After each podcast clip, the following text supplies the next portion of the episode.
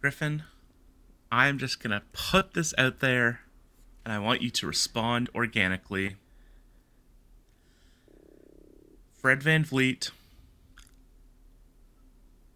I'm on the Pascal edge of my seat. Siakam and Pascal Siakam for Evan Mobley and Kevin Love. for I interesting. I love Pascal. I do. I know a Pascal Siakam jersey may or may not have been on my Christmas list this year. Wow. Um, do you think that's enough for the Cavs to say yes? So here's the case for the Cavs because I think I, I genuinely think this is a good trade. Here's the case for the Cavs. You have probably the best top six in basketball for at least two years. Yeah. Or is VanVleet an impending free I agent? think At any rate, I think he's basically in a walk year, Fred. At any rate, probably the best. We'll say the best starting five in basketball for two years. You have Garland, Mitchell. I guess you can get Levert in there. He'll have to start. I don't know really who they're starting right now. It seems to be Well, it D seems like Wade. Dean Wade. Well, I think with Fred, it would probably be Fred, Garland, Mitchell, Siakam, Allen in this hypothetical. Yeah, or like so. My idea was sort of that you you can stagger the minutes so that you always have two of the guards Right. and then some combination of the other players, and then like yeah. So basically, like you still probably have the best defense in the league. Your offense gets better. You're replacing Mobley with Siakam. And then you have Fred VanVleet as well, who like shores up a bench which is a little thin. And you can look to win the championship this year and next year. You know, it's sort of counterintuitive to like the assets that are going, but I feel like if I'm the Cavs, I I'm asking for a future first, and then I think we're we're having a real discussion here, I would give like three or three or four years down the line, or maybe you throw in Gary Trent Jr. as well, because I don't know how that impacts the salaries. Um, but I think oh, I love Pascal, but I th- you know I got my basketball crush on Evan Mobley, and Just to have Scottie Barnes and Barnes Evan and Mo- Mobley. Barnes and Mobley. That's the thing. Is like you're building. You've you've got basically your two guys for the future mm. that you're banking you on. do. Two like, Cavs have- really good players. Oh. I know if if you we said this to a Cavs fan, they would probably be disgusted. But yeah, Yeah, but that's because no one knows how good Pascal Siakam is. Yeah, like they are that that would probably make them the championship favorite I think this it year would. and next year. yeah. You know, I, I hate to enable your, for some reason, never ending crusade to trade Pascal Siakam, but um, I, I think if I was Masai and that was on the table, I think I'd pull the trigger because it solves your problem of two separate windows. And I think the Raptors are sort of showing that this team doesn't have an obvious path forward as much as I like all the players on it. Like, yeah, do it. Pull the trigger. Let's get this out there onto the waves. Maybe Zach Lowe will hear this, pick it up, and then makes its way to a front office or two. Well, Griffin, then let's tarry no further and get this out into the airwaves. The Christmas edition of High Floor. Oh. Ho ho ho ceiling. Ho! Oh.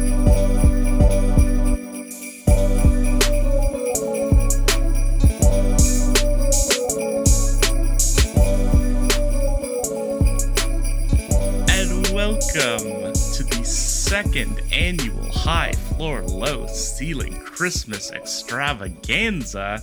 Now that we're doing it a second time, we can start calling it annual. This is so nice. exactly. It was the first annual, let's be real. Um what okay, let me start here. What are your thoughts on when a Christmas song ends with bling bling bling bling bling bling bling bling bling bling bling I'm laughing, Chris, because I re-listened to our uh, last year's Christmas special a few days ago, and you asked me that exact same question. We have And no new ideas. it's a great observation. Christmas is a time for traditions, um, and I think our tradition should be you asking me that question every single year, not realizing that you asked me the previous year. Come on. Um, I'm still. I've. It's been done. It's been done, and I think it's time. As I, I had a legendary rant back when we were do, we were still doing rants last year. I opened up with I was burning bridges about the Christmas music industry and pushing my own uh, beloved Christmas podcast. P- not podcast, playlist. Um, I meant to Uh, tell you, I have a separate Christmas podcast. Runs like three weeks of the year, yeah. Yeah, just hit, no one listens to it any other time. or during the Yeah, time. it's just me yelling on the street corner. That'd be good. Um, Griffin, I have been listening to the Perfect Chris Mix.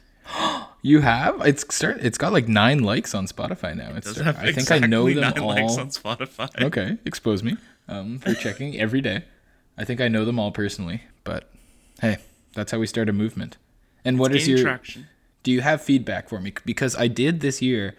I was like, this needs a bit of balance, so I did add in a few of the classics to Yeah. counteract the. Uh, I liked New that wave. choice. By the way, if you hear anything in my background, it is simply because people in my neighborhood are setting off fireworks and loudly honking on account of uh, we're recording this shortly after the win, and we'll talk about this in a moment, perhaps. yeah, yeah, uh, we should get into that, I guess. The World Cup final. But I want to talk about Christmas music first. I so I think it's a good call to mix in some of the uh, classic elements. I'm not sure if I like Christmas music enough to listen to a Christmas playlist. I feel like I tap out around like five songs. That's very fair. I'm glad it's not personal about my playlist. Your negative no, not at all. feedback. Um, you know what? That's very fair. Maybe what you should get, you should make yourself a playlist that has a assortment of Christmas songs, but then it also are just like songs that make you feel nice, like good Yeah. songs that have meaning to you, and then you could sprinkle some Christmas in there as well, and that could be your version of a Chris mix. I think that is it would be a Chris mix. Um, I did also it would be a Christmas. when I when I saw the playlist, I was like, why is this? Or I think I saw it on the sidebar, and I was like, why is Griffin listening to the perfect Christ mix? This was feedback you had from me last year as well. No. well, I see you've done nothing to. uh No, I, I took it works perfect if it's said aloud. The perfect Chris mix. I like I like the title. Can I? I don't want to offer the same suggestion again. Now I'm terrified that I will. Lowercase the m. that was not said last year. I'll look into that. I'll I'll, I'll get a uh, focus group. Um, yeah, I think that could work. All right. Um. But yes, as you hinted to, we're coming to this high energy because we both just witnessed Low I think, uh, I think one of the greatest displays of game ever put forward by by human beings. What an incredible World Cup final we are coming off of here. Uh, absolutely. And of course, I was awake for the whole thing. As you always Um, are. Anything that starts at 10 a.m., you are well established to be awake for. And I watched it, you know, normal style on a big television, not in bed on my phone. Maybe with a big group of like friends that you were socializing with. Loved ones, yeah, for sure.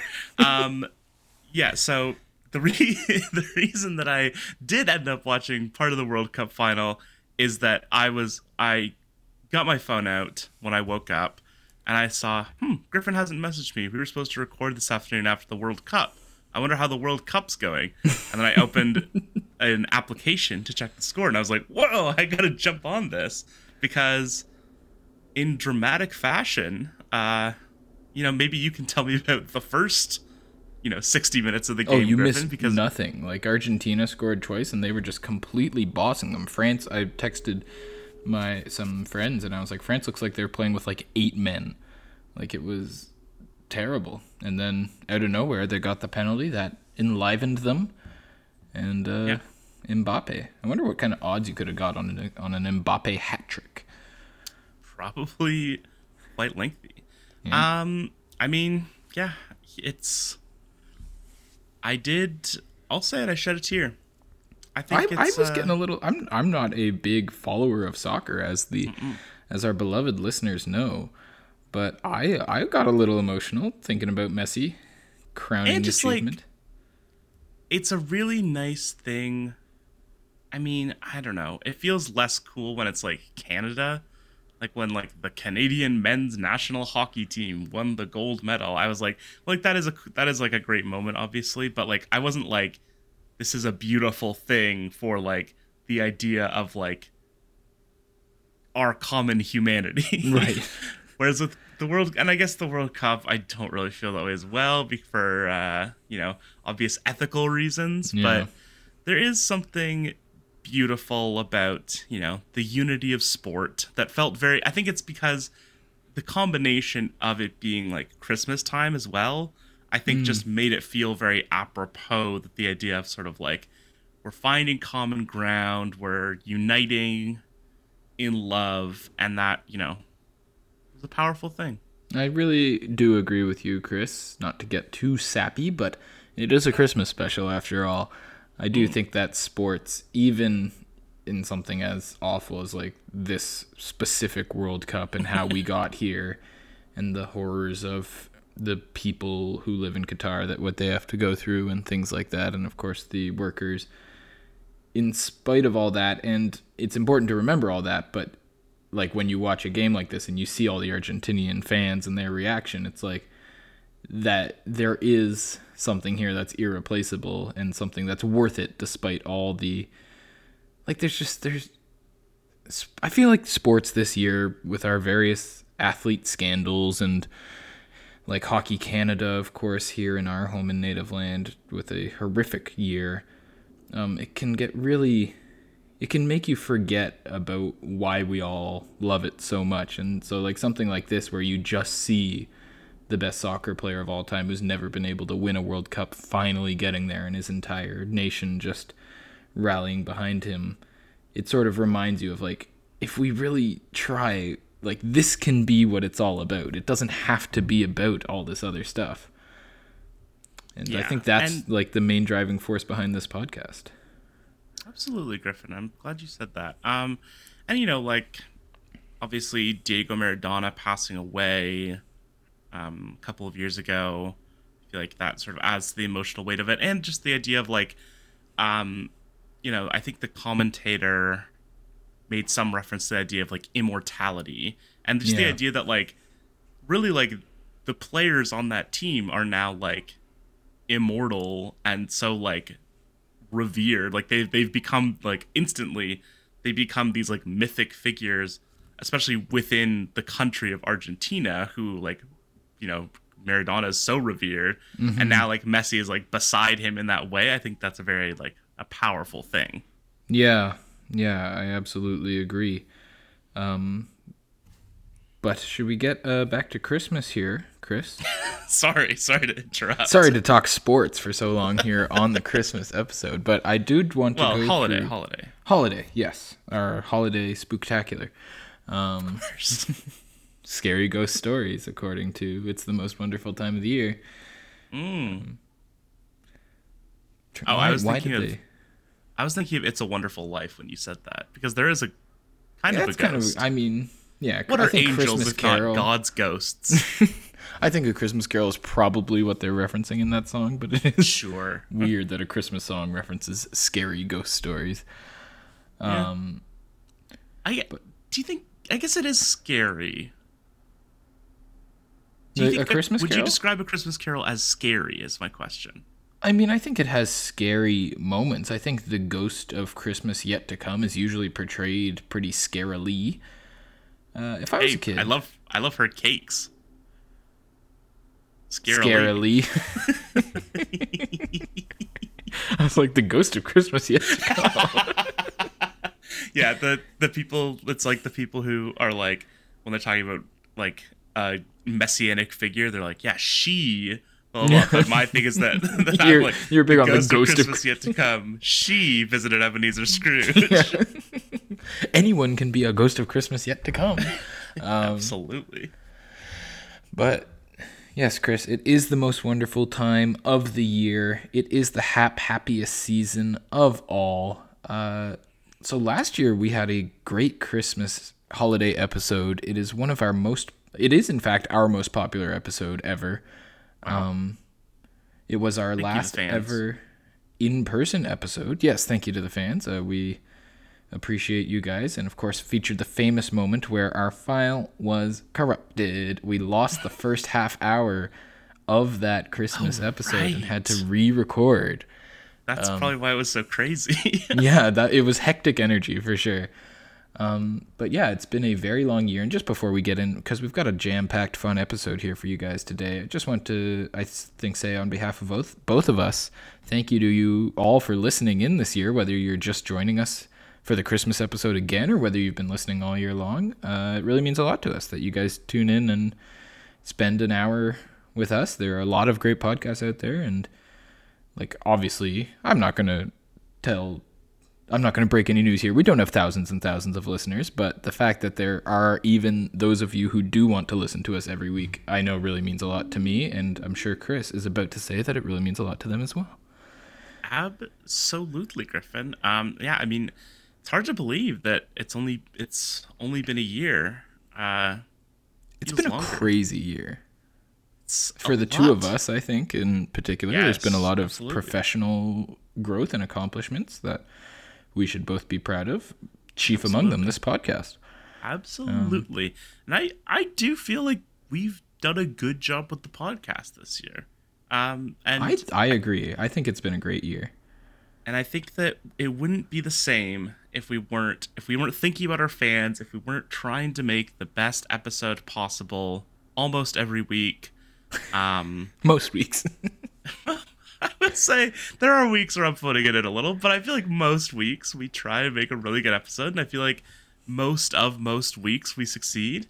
Uh, so I'm very proud of what we've done, Griffin. I think you should be proud as well, and I think that you know we do it for the fans, we do it for the listeners, and so if you are a listener, thank you, and if you're not a listener, Fuck no you. need to worry. I wasn't gonna say it. My mom is listening, of course, famously. Oh, But, I'll um, bleep it. I'll bleep it. No, no, no, don't believe it. I loved it. Uh, and I felt it. I just didn't say it. If you're not listening to this, you're dead to me. Um, yeah. but and you'll it's never know. You'll never know. Exactly. Griffin, should we get to our first segment, or did you have more Christmas accoutrement you wanted Uh, to well, we with? did just have a couple more intangibles Mm-hmm. here, Chris. Chief among them, there is a new darts prodigy on the Oh, yes. scene. Uh, she is an 18 year old sensation uh, competing in the World Championship right now, and I'm vamping to get to her name, which is, of I course. draw it up as well, Uh, and her name is Beau Greaves. Right. Yes, her Because nickname of course, is Bow and Arrow. exactly, Uh, one of the best. Yeah. So yeah, she's just like this 18 year old dart prodigy. I don't know how she would handle Phil Taylor one on one, but as one of the world's most preeminent darts podcasts, I think we do need to firmly establish ourselves as a Beau Greaves stan account and like chief members of the Bow and Arrow fan club.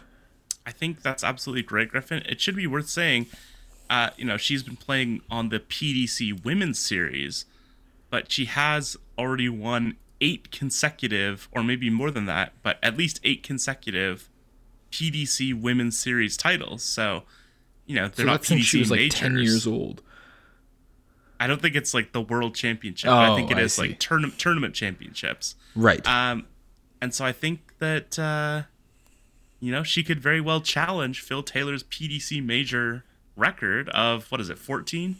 Uh, that's a great question. I mean, his PDC, I think he's 14 world championships and like 72 PDC majors. Something like that. Yeah. Uh, Yara will know. rate. Yara will chime in and let us know that we were wrong. And speaking, you know, end of the World Cup, big shout out to Yara, who uh, helped us understand the whole thing, learn which teams were in it and which weren't. So uh, shout out to Yara. Absolutely. Um, shout out to all of our guests that we had on this year. Um, not going to bother to look them up now, but we appreciate you. We thanked most of them Um, in on our birthday episode. Oh, that's true. So you know, no We've free really passes. only had Yara on as a guest since then. yeah, I think that's right. Um, but yeah, it's it's an interesting thing because you know obviously darts doesn't really seem like something that objectively uh, Needs would to need be to be separated. gendered. Yes, would need to be gender segregated necessarily. Um, and so I think it's great that people that the She is a trailblazer for women in darts. Um, apparently, Fallon Sherrock was another name that uh, came up when I was reading this article, who got to the third round of the World Championships in 2020. So hopefully, we will get to see Beau Greaves equal that feat. She is already the youngest female world champion, and you know, in either gender, uh, the youngest world champion. So presumably, she has a lot of time uh, to put Yeah, together a run here. reeling in the numbers. I did. I read a quote from her about Fallon, where she, like she was being compared to her, and she said like, "Don't compare me to her. What Fallon did for women in darts was amazing. I don't want to be compared to her. Like she's incredible." And I just, I was like, "Damn, Beau, respect." Uh, so yeah, big presidents of the Bow and Arrow fan club. Beau, if you're out there, if you're listening, uh, we love you, and please keep hitting them trip twenties. As we in the darts community just say trip twenties, we don't bother with the Yeah. ol. Um, I call them TTs. Oh, that's just because you're so ingrained in the darts community. Absolutely. the more ingrained you get, the shorter your words get. Yep, very true. Uh, Beau, if you're out there and you want to come on the show, open invite. Absolutely. Standing invite. Uh, and we will continue. We will, as Emperor Palpatine once said, we will follow your career with great interest. Um, anything else on the docket, Griffin? Uh, I think that was all of the intangibles. Last year, great episode. Uh, I gave you, of course, my famous Christmas gifts of Christmas impressions. right. Oh, and I do think someone just wanted to enter the podcast quickly and wish you a very Merry Christmas. Now- Chris. Hey! Hey, Merry Christmas! That's right, it's our friend New York Joe. Oh, hi, Joe. He had to pop in for the for the Christmas special. You know, Christmas is a time for family. It's a time to reunite with the ones you love. Chris, I why do you seem believe- so upset to New see York New Joe, York I can't believe you have deteriorated since the time I saw you. I, I haven't been living in New York a lot lately. No, Joe! I'm concerned for you. Your voice is slipping even further away from what I would even describe as a caricature of a New York accent. Forget about it. I'm walking here. Yeah. New you still have York, New York is the city, is the Christmas city. Chris, New York Joe. Are you a Jets or a Giants fan? we've established this on the podcast. I was wondering. It's the J E T T S Jets, Jets, Jets, baby. I didn't do so good in school. Oh, dear Joe. Forget about Wow. it. I, I forgot about how to spell forget Jets. about it. Oh well, that's it. so. Thanks for dropping in, New York Thank Joe. you, New York Joe. Uh, Merry Christmas to you. I'm so we'll glad that some of our old friends could pop by. and Griffin, you're of course you see to your recording. If I may have a little inside baseball, you're not recording in your usual spot. Can other people hear what you're doing right now? No, uh, no, they cannot. Um, I am at a. I'm with my girlfriend right now. I'm at her house. She lives with family. I specifically waited for her family to all leave the house before we recorded this episode. Because I just I like New York Joe. He's a bit of a unscrupulous character. He's tough, you know. It's so true. I, I didn't want want- to introduce him. Like my girlfriend's family, they're all very lovely people, and like I'm sure New York Joe would get along with them fine. But it's just like, oh, it's a whole thing, you know. You don't really want Joe to meet the parents, if you know No, what I mean. no. New York Joe is not the, the guy you bring home to your parents. Even though Robert De Niro, who New York Joe seems to be closely modeled on, uh, was in fact the parents himself. That's true. Maybe New York Joe's a big De Niro fan. Uh, Maybe. But yeah, that was nice, wasn't it? Nice Christmas That was- surprise. that was awesome. I'm so happy that New York Joe came by. Uh, and there's no other, there are no other visitors, right? No, that that was the only one. The door to the studio is locked. Okay, so we won't be seeing anyone who loves an old building alone or anything like that. Oh, you you would you like another year's worth of Christmas gifts, Chris? Um, Um, I, I mean, I trying could to- dig to the bottom of my credit card debt and uh, scrape out another gift for you. Of course, last year I gifted you three out. impressions. uh, the necromancer. but uh, yes, I you know, Mer- Merry Merry Christmas, Merry Christmas movie house. Oh, Mary, you're an old maid. There's nothing worse than a single woman who works in the library. is that what he says, or is that a sentiment he imparts? That's when they find like it, when everyone's life is worse because George wasn't Yeah. around. Mary is single at the age of thirty and works in the library, and he's like, "Mary, you're an old maid." Now, Chris, last year you had never seen this movie. Have you fixed that in the twelve months? I have not, Griffin. However, I did just watch a little film where, uh, oh, what's the character's name? He says it a lot. He, uh, it- you know, it's a little film with Jimmy Stewart himself. By the way, welcome, Jimmy. Welcome to the Yeah, show. yeah, yeah. I can't believe I'm. Where are my manners, Jimmy? Thank you so much for coming on. You know, you're widely considered one of, if not the greatest actor of all time, and you're coming on our little podcast. Like that's so. We're we're we're, we're honored. We're touched. Oh, hey, it's no no problem. He, and I feel like I must have made this observation as well last year. He does sound like Jimmy Neutron's teacher. That you did not. I think that. I mean, it's a little insulting that you would say that to his face. This is uh, the man who shot Liberty Valance, after all. But I, I, for, I forget if it was him or John Wayne who actually shot Liberty Valance. Right. Um, Jimmy, do you know anyone named Carl? Is my question. Carl. yeah. That's exactly what I was looking for. Miss Fowl. That's her name.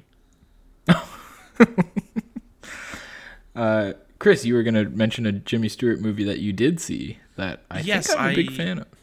Went into a little location called the Rear Window. I I think that I, is an excellent film. I agree. It was an excellent film. I agree. Um, I liked my one review. I don't know if you saw this on Letterboxd, Griffin, but my suggestion was in the film he should have had a big gun as well. He, I did see that. So then he could sort of influence the the events a little more Right. actively. Yeah. Well, I, I sort of feel like that would have undercut the whole central premise of the movie if he was able to actively influence the events. Yeah, but imagine at the crucial moment, bang! I I did see that uh, Letterboxd review, Chris. You know, I had post notifications on for you for Letterboxd, but Wow. it uh, almost broke my phone because I was just getting so many, so I had to turn Too them many off. films. Wow. I'm You're sorry to too avid of a cinephile. Um, but yeah, I think any other guests who you want to see if I can arrange last minute. Of course, we had Mr. W- Narwhal and Rudolph the Red-Nosed Reindeer show up last year, uh, but we don't need like those are guests who like you see it once every couple of years. Speaking of things you Yeah, see once every couple of years, I watched about half of Fred Claus on TV the other night, and I was like, ah, I'm good. I've had enough. so, are you saying that you watch half of Fred Claus every year, so you only see it every two years, or do you watch half every couple of years? I think every couple of years I'm like, you know what? I haven't seen in a while and I feel like is better than people say Fred Claus. And most year I watch it all the way through. This year I watched it like halfway through and I got to the big dance number to uh, a little less conversation. Mm. And Vince Vaughn is so like this is supposed to be he is like taking over the workshop. Like they only play christmas music. He takes it over and all the elves go crazy and it's a big dance party. And this is not going to translate well to an audio medium but i'll do it for you. He is in the center try like his character is supposed to be whipping the elves into a frenzy with like a rigorous dance routine. And he is in the center going like this Vince Vaughn put so little effort into this dance. He is like slowly shimmying back and forth. Yeah, you're doing the- the classic like 70 shimmy. The thumbs are up, yeah. sort of tilting to either side. It looks like they taught him the dance 20 seconds before the camera rolled. They're like, "This is good enough, Vince." Um, and I do love Vince Vaughn. It's it's truly just like the Vince. I think it's more of a Vince Vaughn role than Wedding Crashers. Like he is more Vince Vaughning in Fred Claus. Because I think Wedding Crashers is like there's actually a solid movie around him, and uh, I might advise you to revisit the film. Um, is it not? You- Well, I know that it's I'm- like problematic, but like, Sure. I'm not sure it really uh, justifies its problematicness in the way that, say, a Dirty Grandpa does. Oh Speaking my of Robert God. De Niro. Have we not talked about Dirty Grandpa? We have. I know that you're the you, Gotta like it. Dirty Grandpa. I will so not. good. I will not watch It's Dirty so Grandpa. funny, Griffin. It's so good. We'll watch We are it. We'll watch 30 it. minutes into this podcast. Yeah, we're doing fine.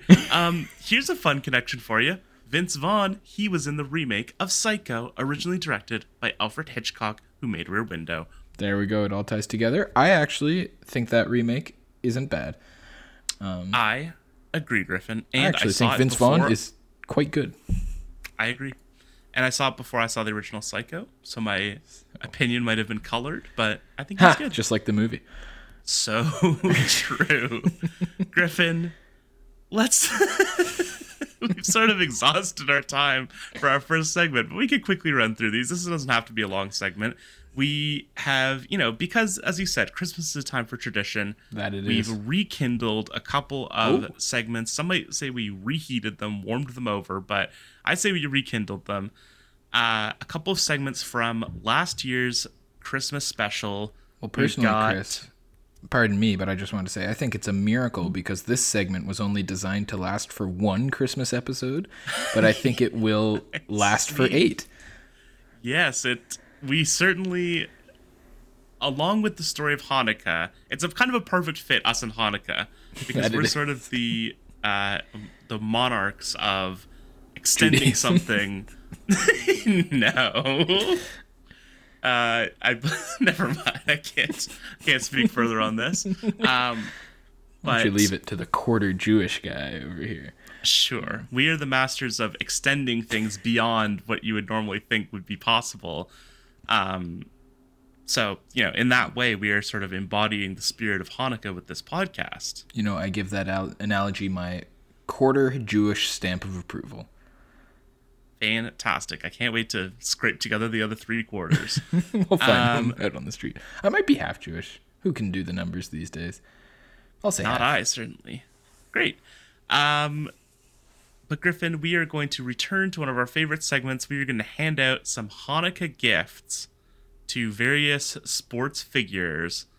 Um, and so we've each prepared four gifts for a total of eight. Uh, I can't say I know a lot about Hanukkah, but I know that there are gifts. That, That there we are, Chris. prepared to It is a festival of lights celebrating the fact that the Maccabees, when they were under attack, I want to say. Um, bottom line, the Maccabees needed to light a lamp for eight nights, and but they only had enough oil left for one night, and then there was a miracle and it burned for eight nights. There you have it. That's why you eat foods fried in oil, like latkes. That's why you burn. That's why you celebrate for eight nights. Um, and speaking of which, eight nights, we're going to give out eight presents, just like we did last year, to various members of the sporting world who we think need presents. And Chris, I have our eight Hanukkah gifts from last year, and uh, I gave. Yeah, we should a review and see yeah. how they used these gifts because I Yeah. think one in particular did get used, but maybe was not Yeah. used wisely. No, yes. so that was the first one. I gifted a gift card to the quarterback store to the Denver Broncos. I even suggested that they use it on Russell Wilson. And I just got to say to the good people of Denver, the Midwest out there, who we do love at Christmas time especially, but all of the year, our Midwest audience, uh, I'm so sorry for that advice. Uh, I hope I I wish that you had not accepted my gift card to the quarterback store. Yeah, you know, the quarterback store, much like, you know, when you get a gift card, I think you tend to be a little more frivolous with your spending. You True. might get something that you wouldn't otherwise get with your own money because, you know, it's on the gift card. I'm not spending my own, my own money. I'm going to get this thing. They got Russell Wilson. They got Russell Wilson's giant contract extension. you know, it seems like a nice flashy gift at the time. They splurged. they did splurge and i honestly i think that they might have uh, had to use some of their own money in there as well and i think they might be regretting that purchase a little now Yeah, yeah, the gift card did not cover all of their costs. Uh, next, you gave high heels to Khem Birch and Precious Achiuwa in the hopes of them becoming seven footers. Uh, they did not accept. I believe they are both still 6'9, 6'10 range. and the Raptors are in desperate need of a rim protector. So a well-meaning gift that was not taken. Yeah, I mean, I think you could make the case that, especially given their current places in the rotation, that Christian Koloko is kind of Birch in high heels, um, in terms of his size and you know his relative dexterity on the court, uh, as compared to Birch. Khem Birch has just really just fallen out of the rotation. A very very disappointing signing uh, Yeah. for the Raptors last year. Uh, Precious Achiuwa, obviously, since the time that I gifted him his high heels, maybe he just wears them around the house, and that sort of gives him a little more, uh, you know, pep in his step. Yeah. Uh, hasn't translated this year as much, but certainly since the time that I gifted him that, he had a terrific rest of the season. So Yeah, Maybe, I think there's uh, a connection in there. maybe he needs another present, Yeah, maybe a maybe a, nice scarf teaser. or something. It's not Uh, a teaser. I'm sorry to say. Oh, okay. uh, I gave Auston Matthews a whistle because he wasn't getting enough penalties called when he was being hacked and slashed and stuff. I did not check to see the rates of penalties called against Auston Matthews before and after I gave that gift, so I'm going to assume they went up. Uh, you gave the Detroit Lions a center. Um, the Lions are playing better this year than they did last year. I'm going to assume that improved center play was a part of it. Uh, I gave Gotta be. it's gotta be. I gave Luka Doncic a plane ticket to get the hell out of Dallas, Texas. Wow. He has not accepted and is in more dire of a situation than ever. No. Please, for the love of God. My man You're has a usage fine. rate of like 105 possessions per 100 possessions. I Um, think he's happy. I think he would rather have that. I think he's miserable. Um, and I'm praying Dallas to get this poor man some help. Um, uh, you I think, gifted. they'll, I think they'll turn the corner. All right, I, I I hope so. I hope so. You gifted nanobots to Shohei Ohtani. Uh, he, I think, Okay. you you did that under the like for the main purpose of staying healthy. But I think he used it to just become an even better player than he was last year. Like he's a, he was a better better than I pitcher could have this hoped. year. Yeah, so excellent gift. Uh, I gifted time travel to the Los Angeles Lakers, the ability to try time travel, so that they could undo the Russell Westbrook Westbrook trade. And you know, Chris, did they need to? Let's revisit the Russell Westbrook trade. He's playing well for them off the bench. Yeah, they're the 12th seed. He's playing well off the bench, though. That's all I'm going to say. And Anthony Davis is out for a month. We just found it. yes, we did. It's Um, unfortunate because him and LeBron are both playing well. I think they should still undo that. They should still accept that gift. And the last one, you gifted a fast forward ability, sort of the opposite of mine, to the Mm-hmm. Detroit Pistons so that they could accelerate their core to the future. Uh, and Cade Cunningham is out for the year. You fast forwarded too hard. He didn't have time went- to develop. I turned him into an old man. uh, It's like in uh, Space Jam 2. exactly, a new legacy. Um, yes. Uh, I mean, I, I still think the Pistons would love to use a fast forward button. Um, maybe to next year when maybe they'll have Victor Wembanyama my and God. healthy Cade Cunningham and a full complement of play. They they do have a lot of centers now, especially if they do get Victor Wembanyama. I will say, um, so that might be an issue for them. But I think in general, if you offered them to skip ahead a year, I think they would gladly take that still. So I'm just gonna I'm gonna regift that. That's not really how regifting works, but they can have it again. You know, that's beautiful, Chris. That's very much in the spirit of Hanukkah, I think. And speaking of which, we've got eight new gifts to give out this year. Uh, I'm glad I- we saved some time by reviewing everything from the last episode. yeah, yeah. Well, nothing but the essentials here on High Floor, Low Ceiling. Um, I'm going to go first, Chris, and this is actually. I feel so bad. I'm giving a gift receipt to the Denver Broncos for their gift card to the quarterback store. Uh, Broncos, that's on me. I encourage you to get Russell Westbrook. The return, Russell Westbrook. it's on my wallet. Russell Wilson. Well, what's the difference, honestly? that would be an interesting trade. Russell Westbrook for Russell Wilson. I feel like Russell Westbrook could be a decent running back in the NFL. Yeah, that's what I was And, thinking. I mean, well. we know anyone can play quarterback, as is well established on the show this year. 500 drives and Russell Westbrook's getting a touchdown. No question. Uh, so honestly, I think I'd have a better chance of it as Russell, based on how he shoots threes versus I shoot threes, true. And if we can translate that to passing. Um, Yeah, So that is my- a poor passer, Russell. It's just a different motion in football. Um, so that is my first uh, Hanukkah gift. Gift, not my first Hanukkah grift. Um, no, not.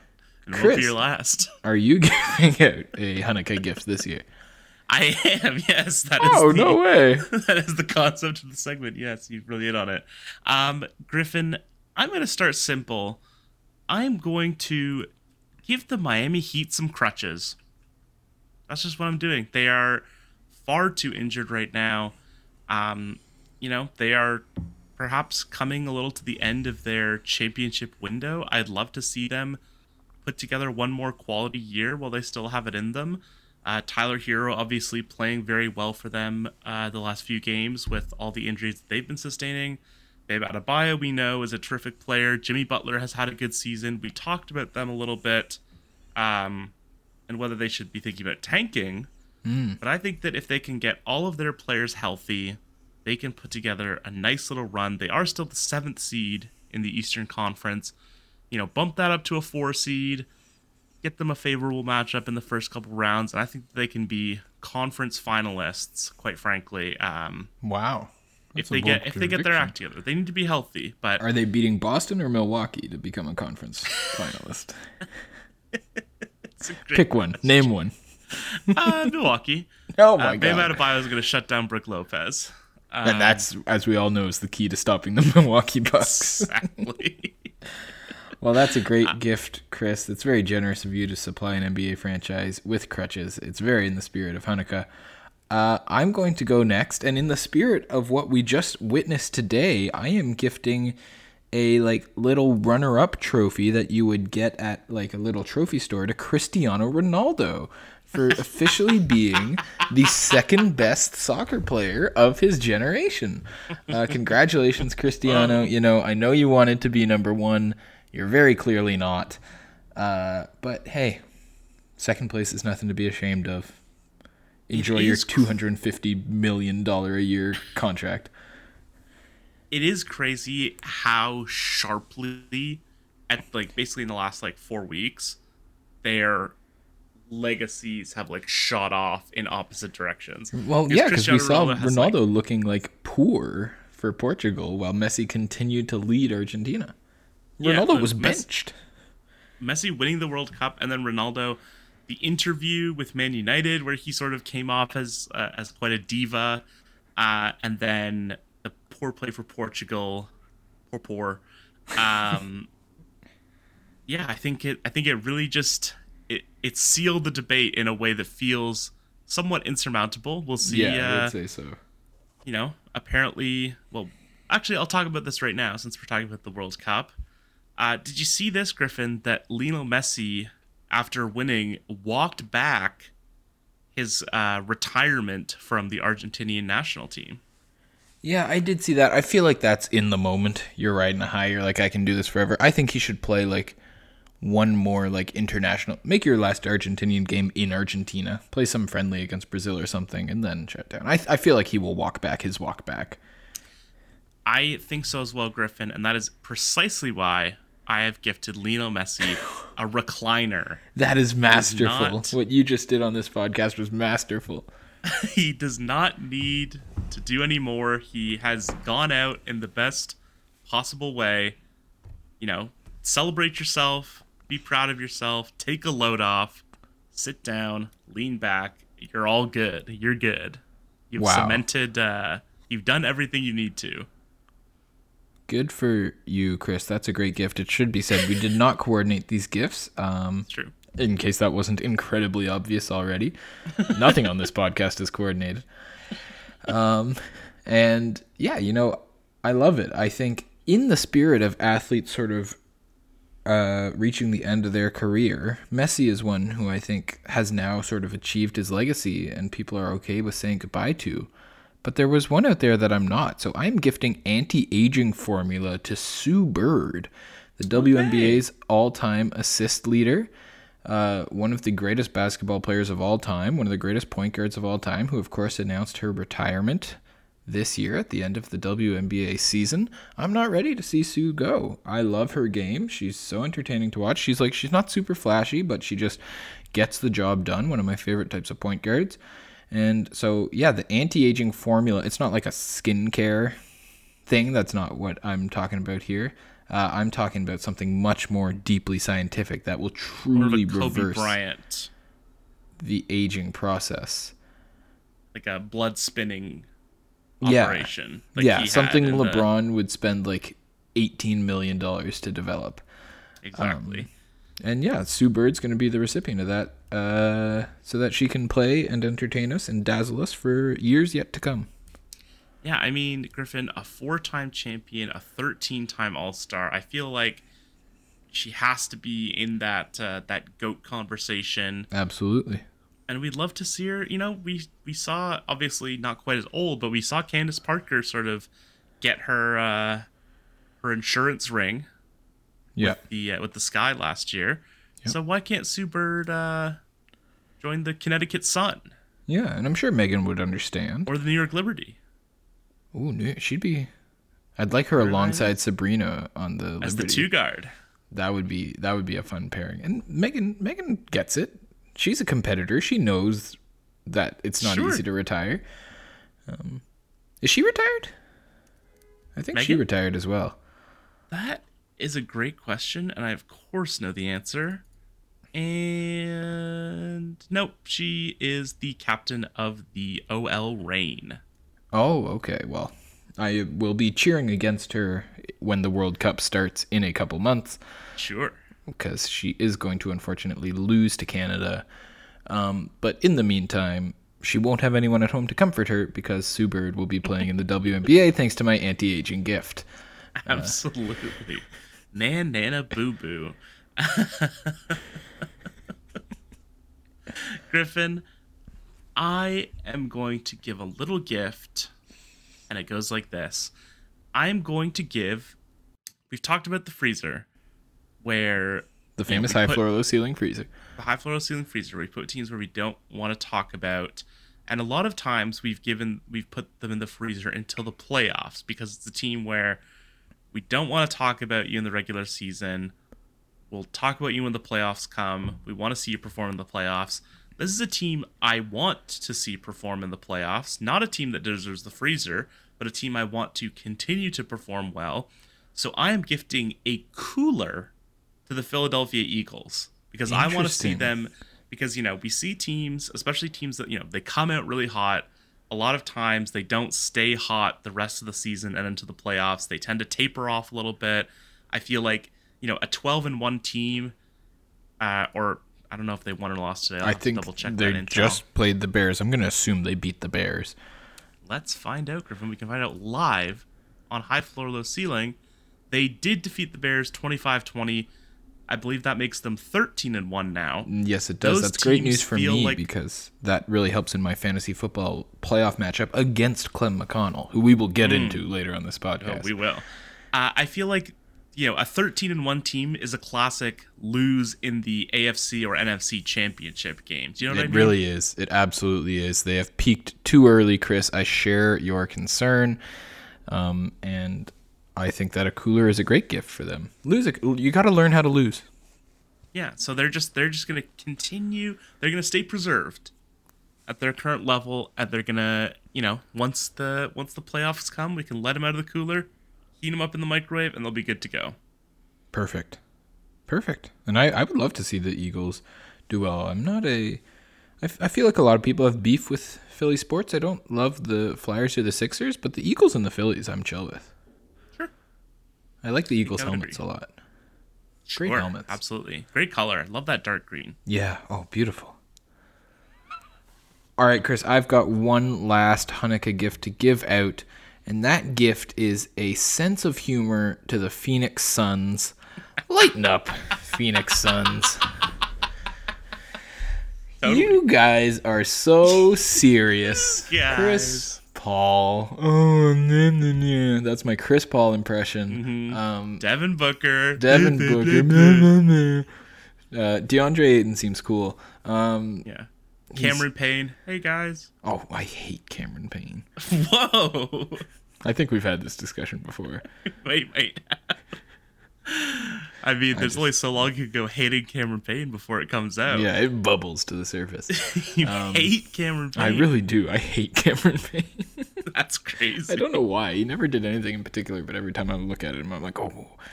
He, I'm not going to Yeah. talk about anyone's physical appearance. Um, Sure. Uh, Jock Landale. Hi guys. that's. You want to go through the whole. Suns roster here? Yeah, I've, I'm averaging 3.7 rebounds. That's That's great, pretty Jock. good. That's great, Jock. Thanks for coming by the episode. To... We've got Hey, the whole. Happy Christmas. That's what we say. I went to Geelong Grammar School in Corio, Australia. Wow, Jock, you're really Famously, the Geelong whole. Cats. I'm cheering for them. Uh, in Oh the yeah, that's your favorite football- AFL team. I forgot. we, we should revisit that sometime. we, yeah, we really didn't go back to any of our sports. We should. Um, But yeah, Phoenix Suns, lighten the hell up. So what? Zion did a cool dunk at home. This sort of is tied in, but not really, to the fact that every single clean hit in the NHL now, if it's a big hit, results in a fight. It's like, oh my god, people, we're playing the game. Not everything has to be so serious. Not everything needs to be an us against the world mentality. Phoenix, you're fine. You're one of the best teams in the NBA. Enjoy it. Like, You've got an amazing coach. You've got one of the best players of all time leading your team. You've got an elite scorer in Devin Booker. Have some fun. Yeah, you lost, and the team that you eliminated in the playoffs last year wanted to rub it in a bit. Guess what? Get better. Don't lose, and he won't dunk on you like that. that's the thing. You should have won the game. Yeah, should have won the game. Uh, and then, while you're having fun, you'll win more games. Absolutely. I'm with you 100%, Griffin. I love it. Um, I have one more gift to give, and mine is also a basketball gift. Ooh. I think we've talked about this on the podcast before, but I'll, I'll I'll float the I'll float the gift to you first. I'm giving a reset button to Leon Rose. Now the timing isn't great because the New York Knicks have been playing well of late. They're on I think a six game win streak. Uh, you know they're 16 and 13. They're sort of in the middle of the pack in the Eastern Conference right now, but are do you think that if given the opportunity, if Leon Rose was presented with this button, much like in the film The Box, do you think and I said, if you press this button, Leon, we will all of your contracts will be voided for the whole team. You'll just have a blank roster. You'll have a blank roster and a blank cap sheet. Does he press the button? Hmm. You know, it's a good question. I don't think he does. I think he likes the Knicks. I think he likes the Jalen Brunson contract. Uh, I think he's happy. Does that undercut your gift? Oh, I mean, it's a little, maybe a little bit, but you know, like they're they can't be much better than they are now. true. That's true. They have huge contracts for Julius Randle and Jalen Brunson and RJ Barrett, who are like third or fourth guys on a good team. Yeah, yeah. So maybe he does. Maybe you're right. But I don't know. Would how many NBA executives do you think are like that Well, there's a question of job security as well. But what if so? What if it's that the the reset button also comes with a contract extension? So okay, now, now you're hammering. So you it. have now you're hammering it. you're keeping you you are guaranteed to keep your job for at least five years. How about that? Oh, you are you're smashing that button. Wow. I think. Yeah. And then yeah, and then you know, like part of the thing with rebuilds is like am I going to be around to see the fruits of my labor? Right. So if you've got that 5-year extension, like you can do it properly and know like I can execute my proper vision. So yeah, you know, Chris, it's a thoughtful gift for sure. Uh it's a very you sort of gave him of a, a- crisis of conscience for yeah, kind of a double-edged sword that I handed to him, but um but you know what? Maybe he will press it. Maybe he will. Okay. Well, uh, just I'll leave this on the desk, Leon, and you can make your I'm- decision. I'm just going to walk out of the room. No one has to away. know what happens next. I don't know what's gonna happen, and I won't tell anyone. Um, but that will do it for our Hanukkah gifts, Griffin. Uh, surely we must not be doing great on time. But We are we not. are going. We are going to But take the Christmas break. episodes are always long. and we're going to come back with everyone's favorite Christmas spectacular segment. Not a, a, a beloved old Coulson segment. We're going to write a little film, Griffin, Oh when High Floor Low. Ceiling returns. And welcome back to the High Floor Low Ceiling Christmas Spooktacular.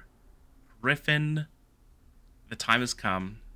Have you put. Do you think we're putting too much undue pressure on ourselves? No, I don't think so. Um, I think that there is naturally pressure when you write a smash hit. Uh, are we writing a sequel or are we expanding? Did we ever settle on that? this is this is the big thing. So we, we we're two for two so far with Christmas screenplays. Uh, of course, at Halloween we wrote Dagger, Right. uh, the basketball arena slasher film, and last year Griffin we wrote Switch Upon a Star.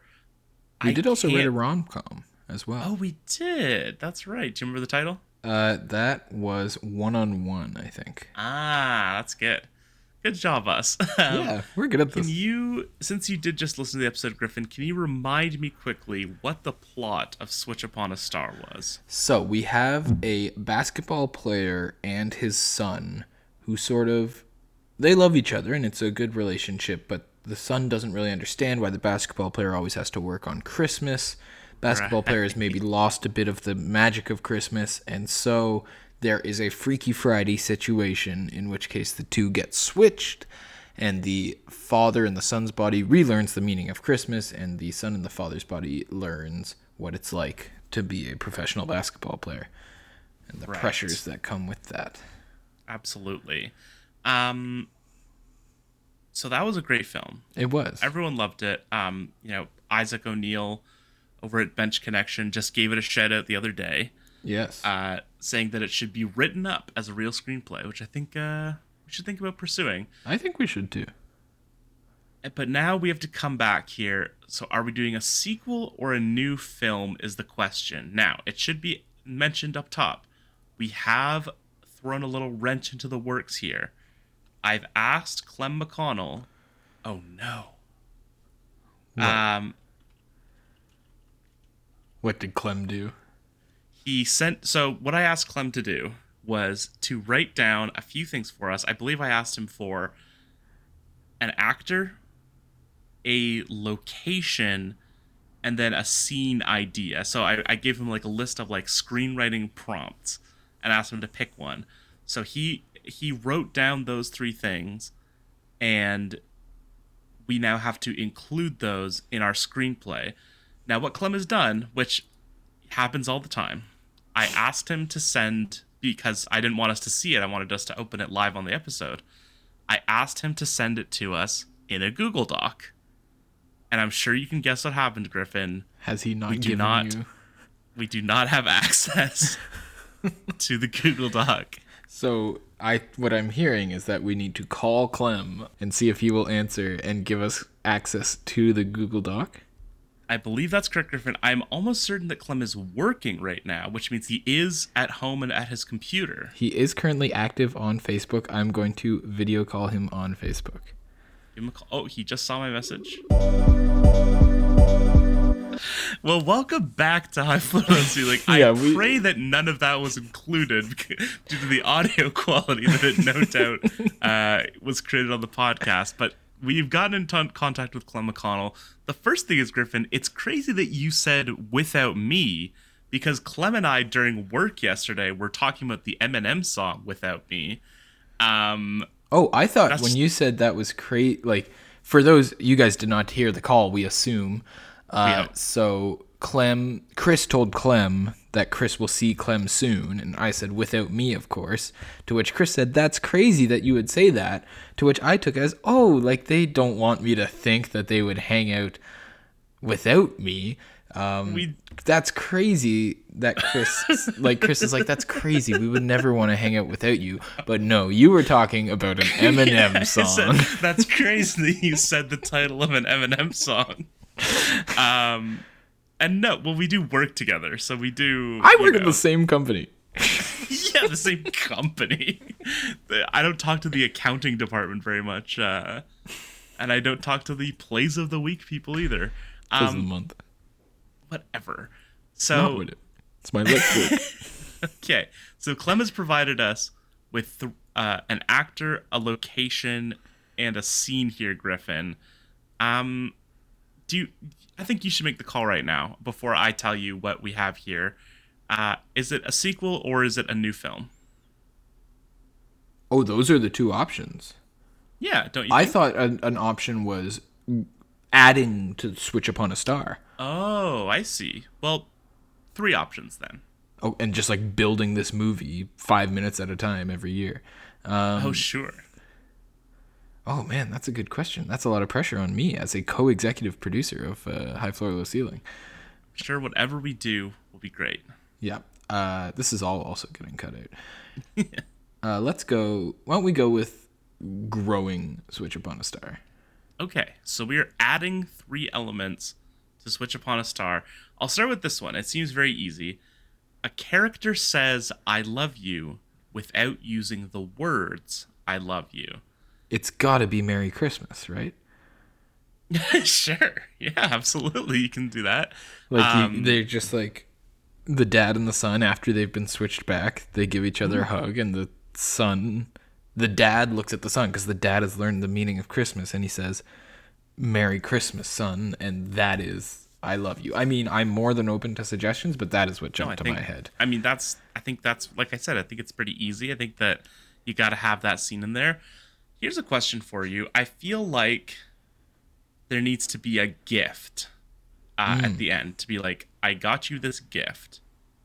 Maybe that's the son, like, that's the dad as the son's role is like to show that he now understands, or that rather, I guess the son as the dad should get the dad as the son a gift to show like I understand now. You have a hard job. It's not easy for you to be away from me on Christmas. Yeah, And so I do think that gift. children getting their parents gifts on Christmas, like if you can do that right, is like a, a good tearjerker. Like that can be very touching. Maybe something like I- I think it has to be something like for them to communicate with each other. Yeah. You want to go? We could go full Santa Claus with a magic snow globe, um, Sure. or, or or what if like- there's something like walkie talkies maybe maybe the kid before the switch the kid gets the dad walkie talkies to be like we can talk to each other. And then the walkie talkies play some role during a crucial like madcap chase. I like that. Um, and then of course when the dad is away, maybe The kid will play um does the should this just be the last episode of the show of high floor low ceiling? yeah You think we're peaking? we hit our limit i think we're troughing Oh no. Yeah, what if what if the kid gets the dad like a frequent flyer like plane tickets that he can come home whenever he wants? That's good. Yeah, maybe like he, the dad, the son as the dad. It's, it gets very confusing. Right, yes. there's- But The son in the dad's body. the son in the dad's body does something, and it's like he like helps out the president of the of an airline Ooh. in Yeah, some way. Like and he- shows up at the airline's Christmas party or something. yeah, maybe he maybe he like, gets his flight delayed or something, and he's like, I want to speak to the manager's manager's manager, and somehow he ends up in a meeting with the with the president, and then he like you know the president thinks like, oh, this is a VIP client that I have to please, but what then the son in the dad's body gives this like very impassioned, you know, plea to be like, I just want to be with my family Yeah, I'm just trying to Like- get home for Christmas. and it tugs on the president's heartstrings and so the president gives him this unlimited flying card That's perfect. I love that. Uh Okay, great. So we've got our scene in there and a couple other scenes. Yeah um, now here's where the location you just heard clem uh, when he was on the phone with us gave a very detailed explanation as to why he chose this location but he chose a, a location in death valley he says the dark skies preserve which i do not think is the name of it but there is something called the Dark Sky Festival that at, at Death Valley National Park, which is based around like the skies are very clear. It's an amazing place for stargazing. Is the idea? Yeah, I to some of think the based on what Clem- lower forty-eight. Clem told us a dark skies prever- preserve may be like an area where like building is limited as such to like Right. reduce light pollution. Right. It does sound like it would be an incredible place to go. And of course, my first thought for a night a night sky at Christmas time, are we incorporating Santa Claus into this movie? Last year, Santa Claus did not play a role when in in the initial writing stages. Santa Claus did not come up, but given that Clem has given us this location, that seems like the obvious thing. But then I think that merits a drastic rewrite. So, you know, obviously, but but Griffin, hold on a moment. Oh, This is switch upon a star. switch! Oh my God, how did we? How did I overlook that? So this is I, I think the idea is like this is where like wishes are most powerful. I think that and that because there's no have to- light pollution. You can see the stars the clearest. and it's also like you know you're away from civilization. You're away from all the distractions that the dad has to be dealing with that keep him from you know spending time with his kid and connecting. Yeah, And so they have to go back to the dark skies and, you know, see the stars and they, they have to wish with all their might to be returned the way they are, forever changed. Yeah, and I we established that the dad plays for the Knicks, that they live in New York, but I'm sure that the child of an NBA star attends a very swanky private school, so maybe it's like a field trip to Death Valley for like this uh, like a science trip to see the darkest skies in the 48th hemisphere, what'd you call it? The lower 48 states. in the lower 48 states. Uh, does the lower 48 states not include Hawaii? Because if you look at the map, that's one of the lowest 48 states. um, I'm not sure where Hawaii stands on the map. Uh, I usually see it in the bottom left corner right next to Yeah. Alaska. but, But yeah, no, it- okay. I think you know, the contiguous United States, as it's popularly known. right. I think that is a perfect location for our central wish. That is where the movie kicks off. Yeah. Maybe- and they can be on the road against the other Phoenix Suns. kids. Yeah, maybe some other kids have like their parents have come on the trip, like it but it's supposed to be like sort of a parent child field trip, but Mm. his dad wasn't able to go, and so he sees all these other Mm. kids spending time with their parents and he's with uh, like I don't know, like a a teacher or like maybe like a nanny went instead. Um, I like that a lot, Chris. And we have one last person or one last thing to incorporate here. Yes. I I like the specifications here by Clem. Clem adds for an actor to appear in the film, modern day Macaulay Culkin. So not the famous Christmas movie child Macaulay Culkin, but the present day, forty plus year old Macaulay Culkin. For, yeah, okay. So Macaulay Culkin, I think we can all agree, is uh I think I think he's better he doesn't do a ton of acting. So I don't No, think we should drop him into a central role. No. Could he be could he be the airline president that we have just written in? Okay. Or if I may pitch an alt, Please do. I think he would be really good in like a one scene performance as he's the first he's like the the airline guy. He's at the counter. Oh, okay, he's and there's the a front funny line. conversation he's like, I gotta get on this plane. He's like, uh, uh, I've got to uh." get home to my kid for Christmas. And he's like, oh, really? Never Yeah, heard of like- anything like that And he's before. like, is the kid home alone? And he's Yeah. like, no, he's with his mom. He's like, well, that I don't care. That he's fine. Trust me. Yeah. Kids have been through worse. Um, Yeah. Oh, that's great. Clem That's gave us a Christmas real gift cameo. there. And he'd be funny in that scene. That's a good role for him. He would. How much do you think that's going to cost us? Probably less than we think. Yeah, you know, I think he'd do it because he loves our script. yeah, absolutely. Although he didn't appear in the Home Alone, Home Sweet Home Alone, a well, great do, film as we established last year. if I had to year. guess, he probably didn't love that script. You're the only he person alive who liked that movie. recognizing good comedy. You're the only person I've ever heard of who liked that movie. That's probably a you problem in terms of who you're hanging out with and the right what their taste in movies is. uh, But- but, Griffin, I think that we have found a ton of success here. We've added this whole subplot with the airline. I love that. Yeah. Uh, you know, I think the airline president will maybe he'll realize like, oh, what about my son? And maybe his son also goes to the private school because he's rich as well. This is fantastic, Griffin. It's opened up a whole new avenue that we never knew was there. I do think that we should get started on this ASAP. I uh, think in so. time for We could next get this- Christmas, Yeah, ready for Christmas 2023. and it'll be on the Patreon. Uh, in 2023, we'll do a table read. And also the Hallmark Channel. Um, Absolutely, No. please, uh, Great American Family Channel. oh, of course. Um, but I think that will have to do it for today, Griffin. Uh, And that does I've- it for High Floor Low Ceiling in 2022. Yeah, absolutely. We're gonna take a little break, a couple of weeks off for the vacation. Did Uh, you prepare a holiday- montage of all of our best moments from 2022 to play here? we go on. Uh, I did not, but you know, so many memories, Griffin.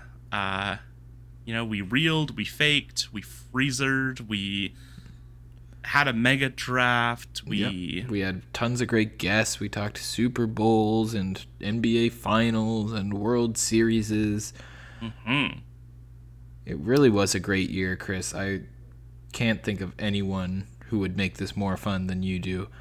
Um, I, I, as we said, we do it for the fans, but I do it because I love doing it with you as well. Thank you, Griffin. I love you too. I Uh, didn't. I didn't. but you know what? Since the people, I love you. I love you too, too. Um, Ah, the Desmond. Uh, thank you all for listening to High Perfect Floor Low ending. Ceiling this week and this year. Uh, you know, remember to rate and review, subscribe. It's Christmas. You can give us five stars. it's Christmas. Get us.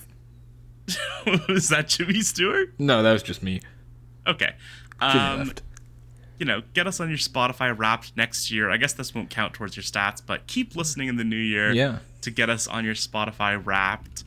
Um, follow us at HFLC Podcast on Twitter and Instagram and TikTok. Listen to Got the Runs. Listen to and watch the OUA basketball show. Yes, yes. Uh, just some great content being churned out by all comers. Uh, and I think, unless you have anything else to add, Griffin, that that is is the end of our year. yeah. uh, yeah. I hope you guys have a very happy and healthy holiday season mhm. uh, and a very happy new year. We will talk to you in 2023 many times. Um, and I'm looking forward to it already. Absolutely. And I have a proposal right now, Griffin. Oh, We should call it the Jordan year. 23. All right, I'm in. All right. Well, we will see you in the Jordan year. and until next time, please keep your floors high